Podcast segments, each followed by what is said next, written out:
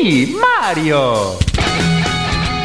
Ehi, sei stanco della tua PlayStation 4? Sei stanco della tua Xbox 7357.666? Bene, allora radio ad 8 bit. Gioca responsabilmente.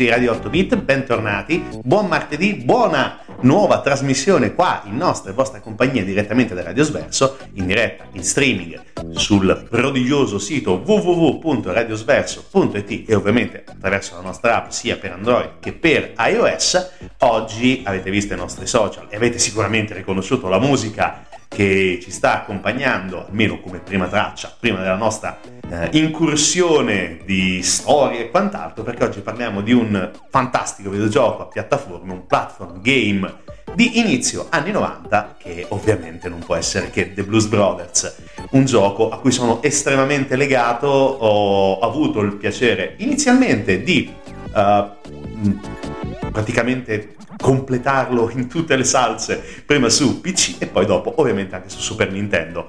Eh, sentiremo sia le musiche del Super Nintendo che una traccia dalla musica per PC perché sono leggermente diverse. Noi principalmente oggi ascolteremo le versioni per Super Nintendo perché questo è un gioco iconico, è un gioco che eh, è basato direttamente sul film di John Landis con Danny Croyd e John Belushi, ovviamente nei panni meravigliosi di Jake ed Elwood Blues. E come ovviamente il film ci ha insegnato che Jake ed Elwood sono in missione per conto di Dio e quindi devono fare un concerto per salvare l'orfanotrofio dove sono cresciuti e quindi eh, trovare soldi attraverso un concerto assolutamente legale perché sennò la pinguina si arrabbia e quindi anche noi in questo caso dobbiamo trovare non dei soldi ma delle cose all'interno dei livelli per completare il nostro eh, percorso e quindi fare un meraviglioso concerto blues.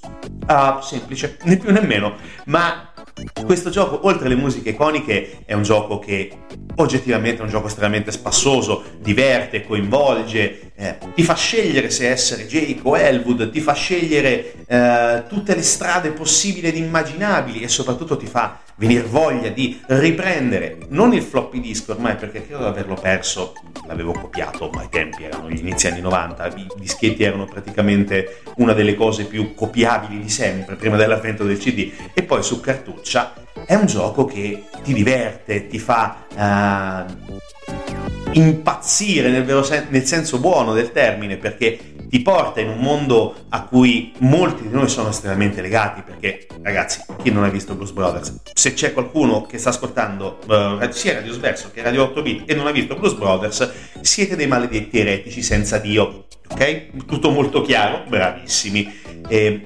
ovviamente, eh, se non l'avete visto e non avete giocato a The Blues Brothers, dovete colmare le vostre tre, tremebonde, terribili, terrificanti, eh, terremotanti lacune. D'accordo? Troppe R, troppe T, mi, mi, sono confuso.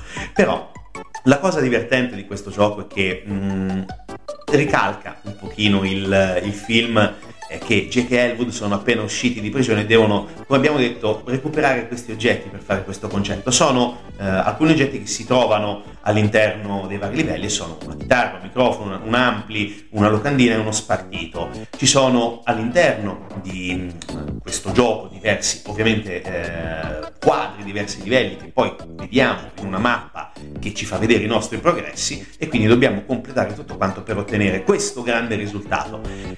È un bel gioco, è un bel gioco nonostante la versione per Super Nintendo sia stata mm, uh, un pochino maltrattata, in vero, sinceramente non capisco perché, certo, mm, il Super Nintendo è la casa di Super Mario, è la casa di Donkey Kong Country, è la casa di tanti platform iconici e meravigliosi, però oggettivamente trattare male addirittura con 4 eh, su 10, 40%, 35%, 50%, un gioco uscito nel 91 e che aveva per carità tutti i problemi di questo mondo, che però comunque non, era una, non erano dei problemi enormi nel gameplay. Gameplay lineare, semplice, grazioso, accompagnato anche da musiche estremamente accattivanti, e come non potrebbero esserlo, eh, è stato trattato malino. Altrettanto eh, differente è stato il mm, trattamento, le recensioni per Amiga e per eh, PC, perché questo gioco è stato eh, fortunato perché ha avuto anche molti porting, quindi Amiga ovviamente, PC ovviamente, Game Boy ovviamente, perché comunque rimaniamo sempre all'interno della suite Nintendo, ma anche Commodore 64, uno dei, tra virgolette, ultimi giochi, grandi giochi, grandi conversioni per Commodore 64, per il biscottone eh, storico della casa Commodore. il gioco anche per Commodore era molto divertente, molto bello, anche se oggettivamente le versioni Amiga e PC sono probabilmente quelle, eh, quelle migliori. Intendiamoci, io sono affezionato sia a PC che a Super Nintendo, però ho una piccola preferenza per PC, già l'ho detto, però meglio ribadirlo. Adesso torniamo a uh, ascoltare la musica direttamente da questo piccolo capolavoro della Titus, o della Titus, sinceramente non ho Titus, perché sono francesi, uh, ascoltiamo ancora un po' di musica e poi ritorniamo a chiacchierare e parlare ancora di Blues Brothers con Radio 8 Bit e ovviamente con Radio Sverso. A tra poco.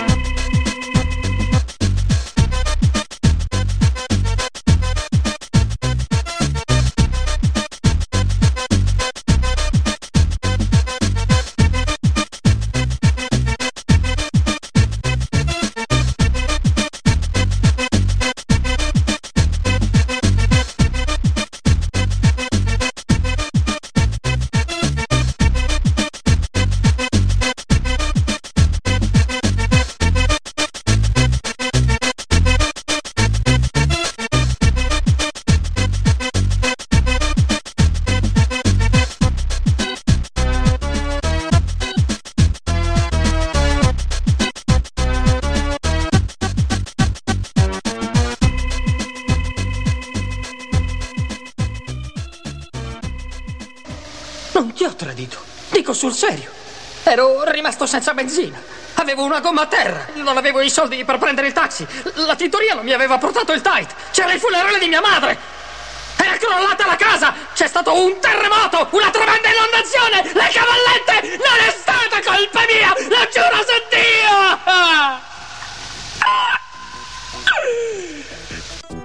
Eh sì, sono state decisamente le cavallette, sono state decisamente le scuse più belle di sempre, non ho resistito, ve lo ammetto, eh, non potevo non mettere del, uno dei momenti più iconici quando eh, il buon Jake, ovvero il eh, signor, uno dei più grandi comici di sempre, uno dei più grandi uh, commedianti uh, non so neanche come definirlo, uh, John Belushi, Jake Blues, è, è, lui praticamente. Non potevo non mettere questo momento di scuse patetiche, drammatiche, sentitissime quando cerca di, uh, come dire, di scusarsi nei confronti di quella che doveva essere la sua moglie, uh, la signorina senza nome, la sposa lasciata sull'altare, ovvero la principessa lei, eh, scusate, Carrie Fisher, e non ho resistito neanche in questo caso, perché oggettivamente uno dei momenti momenti più belli di sempre, quando vedi uh, una delle... Uh, delle situazioni più drammatiche, ma al tempo stesso anche più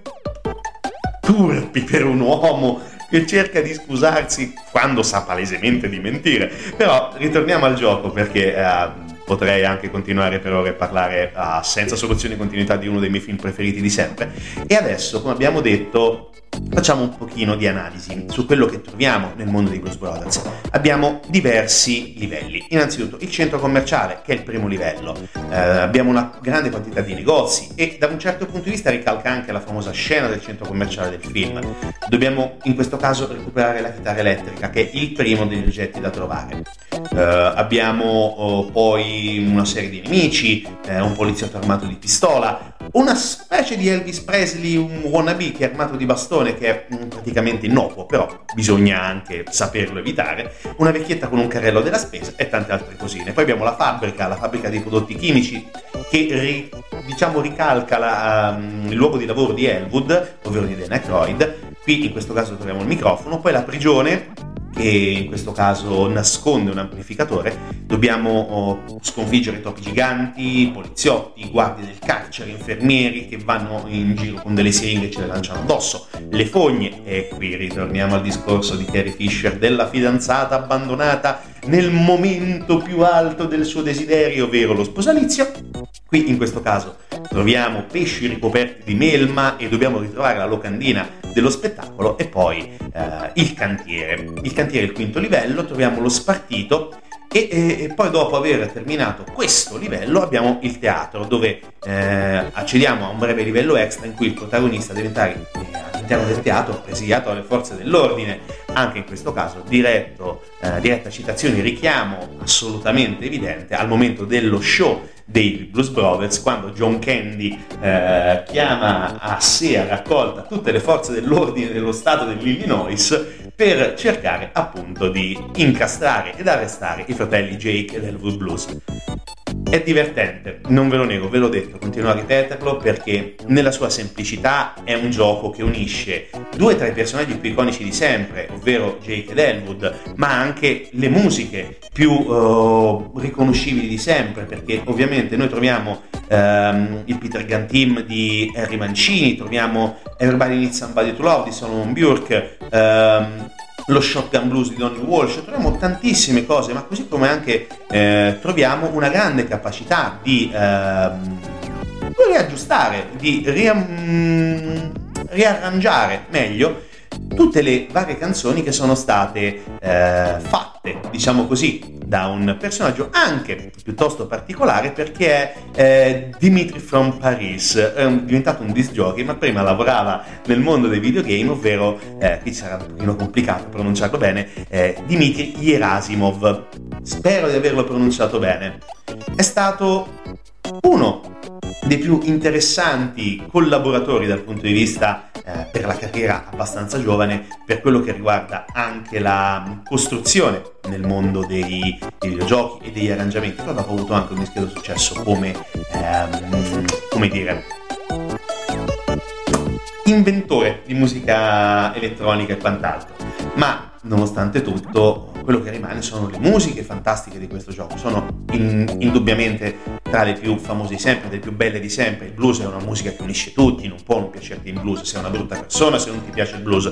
E quindi, se, e poi, sei una brutta persona se non ti piacciono i platform. Se non hai mai giocato una volta nella tua vita a Mario, sei una persona orribile. E quindi, se hai giocato a Mario, ti piace il platform e quindi ti piace anche il gioco dei Blues Brothers.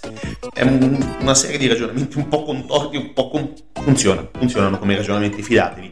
E il gioco, ribadisco, ancora una volta funziona. Non date retta ai tutto io che dicono ah, il gioco per Super Nintendo è brutto. No, no, il gioco per Super Nintendo è divertente.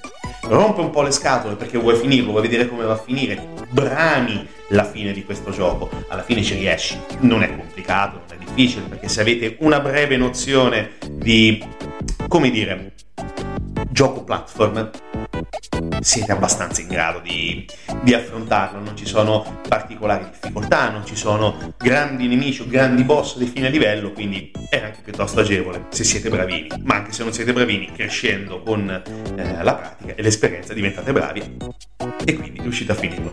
Ancora musica, ancora Radio 8 bit e ancora Radio Sverso, ci risentiamo tra poco con, ai noi, l'ultima tranche di questa puntata dedicata al gioco dei Blues Brothers.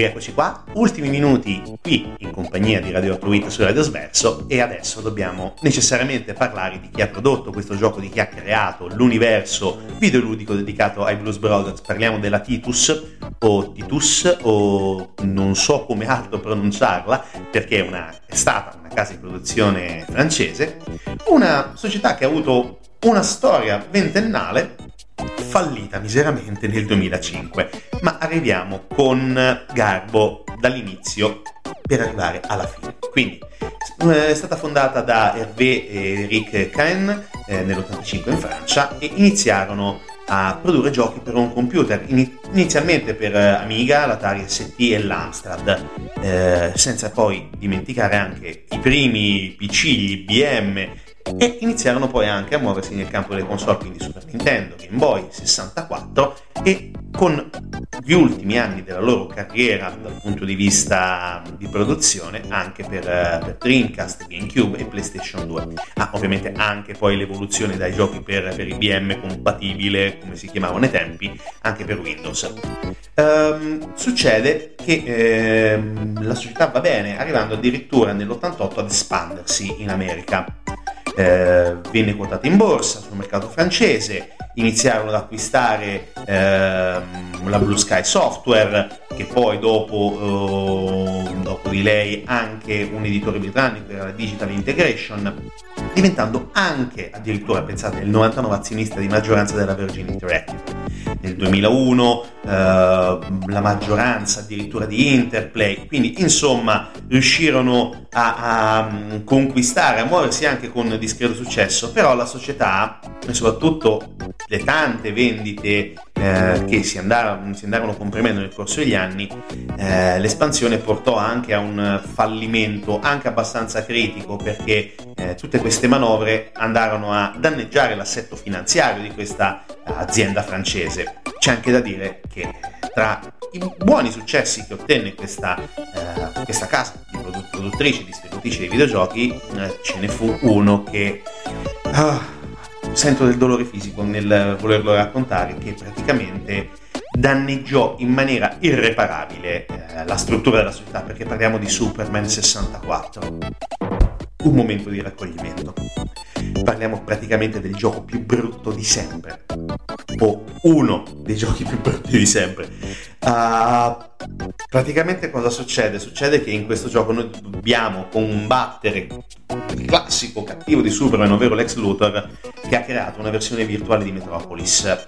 Eh, ha intrappolato Lois Lane, Jimmy Olsen, eh, professore Emil Hamilton e Superman deve entrare in questo mondo virtuale per salvare i suoi amici e fermare Lex Luthor. È un gioco brutto, sbagliato, totalmente inefficace e perculato in maniera stratosferica da chiunque. Oltre che essere estremamente difficile, è anche estremamente brutto. Uh, è stato letteralmente bastonato da tutti. Il punteggio medio va dal 10% al 23%. Mm, c'è addirittura non so come, un Super Game Power eh, lo valuto bene con 3,8 su 5. Io mi domando, non so se ci avete giocato, io ho avuto la sfortuna di giocarci.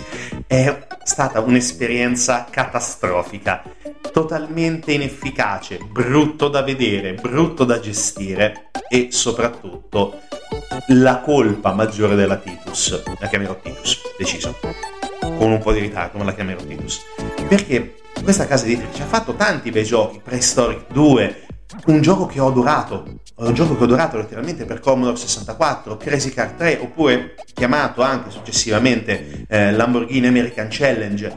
Era un gioco bello, un gioco molto bello per Commodore 64, intendiamoci, non era niente di che dal punto del gameplay, però era divertente. Um, Titus the Fox eh, distribuirono un gioco a cui io sono incredibilmente in, legato, ancora adoro e ci gioco ancora costantemente, non costantemente no, però molto spesso con DuckTales Quest for, Quest for Gold, eh, sviluppato dalla uh, Sierra Online, dalla Incredible Technologies e poi pubblicato dalla, dalla Disney uh, Computer Software e poi distribuito dalla, uh, dalla, Titus, io ci sono estremamente affezionato, un gioco bellissimo, divertente, appagante perché mischia avventure e piattaforme.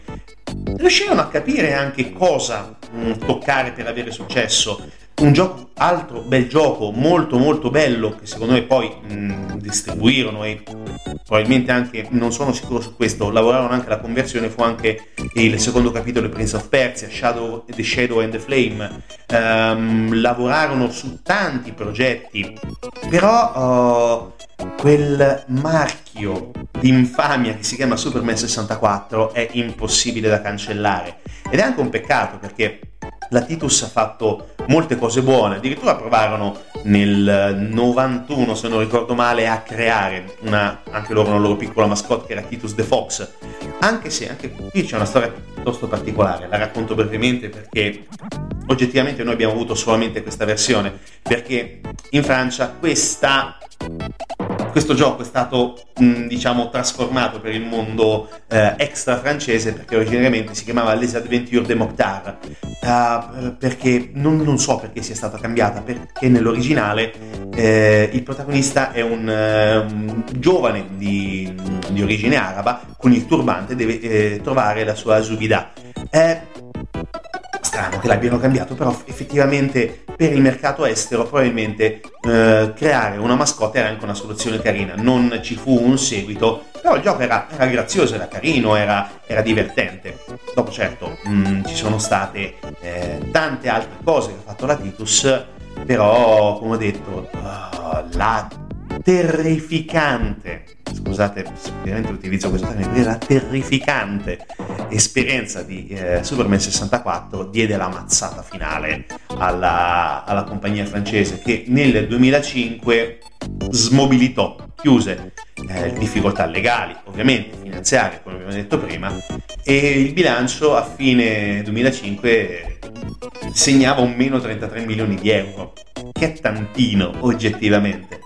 E nonostante delle tante controllate, i tanti dipendenti ne arrivarono, ne arrivarono ad averne 700 circa nel 2002 e mm, pagarono tanto, pagarono tanto la loro grandeur nel voler conquistare a destra e a sinistra e ci rimasero male, rimasero con il cerino in mano, il cerino si bruciò e la Titus scomparve. Peccato, peccato perché hanno fatto molte cose interessanti e purtroppo noi adesso dobbiamo solamente consolarci con i titoli che troviamo in retro gaming e se siete, oh, se siete così autolesionisti eh, potete trovare credo, anche facilmente, credo anche a prezzi abbastanza ridicoli, sempre se ne esistono ancora di cartucce, di eh, Superman 64. Non so se esiste più qualcosa, non so se ci sarà uh, ancora qualche pazzo che crede che questo sia un bel gioco. Uh, però se lo trovate magari compratelo e mettetelo in una teca e scrivete come non si deve fare un videogame sotto è praticamente la versione nuova del gioco la versione nuova la versione moderna dell'ET per, per Atari penso che prima o poi dovrò fare una, un momento di di analisi o comunque un momento drammatico per i giochi brutti che sono, che sono tanti, i giochi brutti usciti per, veramente brutti per tante e tante piattaforme che dagli inizi degli anni 80 e anche prima si sono presentate sul mercato e per tutti gli appassionati videogiocatori. Bene, siamo andati lunghi, anche questa volta però sinceramente ne valeva la pena raccontare un po' la storia della Titus e raccontare anche il disastro di Superman 64 nonostante il buon gioco che è The Blues Brothers, però noi vogliamo lasciarvi con le ultime note dal gioco dei Blues Brothers della Titus, sia per eh, PC, Amiga, eccetera, eccetera, e anche per Nintendo, Super Nintendo. E poi, ovviamente, ci sentiremo martedì prossimo, sempre su Radio Sverso e sempre con Radio 8 Bit. Ascoltate responsabilmente tutte le trasmissioni di Radio Sverso e anche, se trovate tempo, e spero che lo troviate, giocate responsabilmente. Alla prossima settimana. Thank you.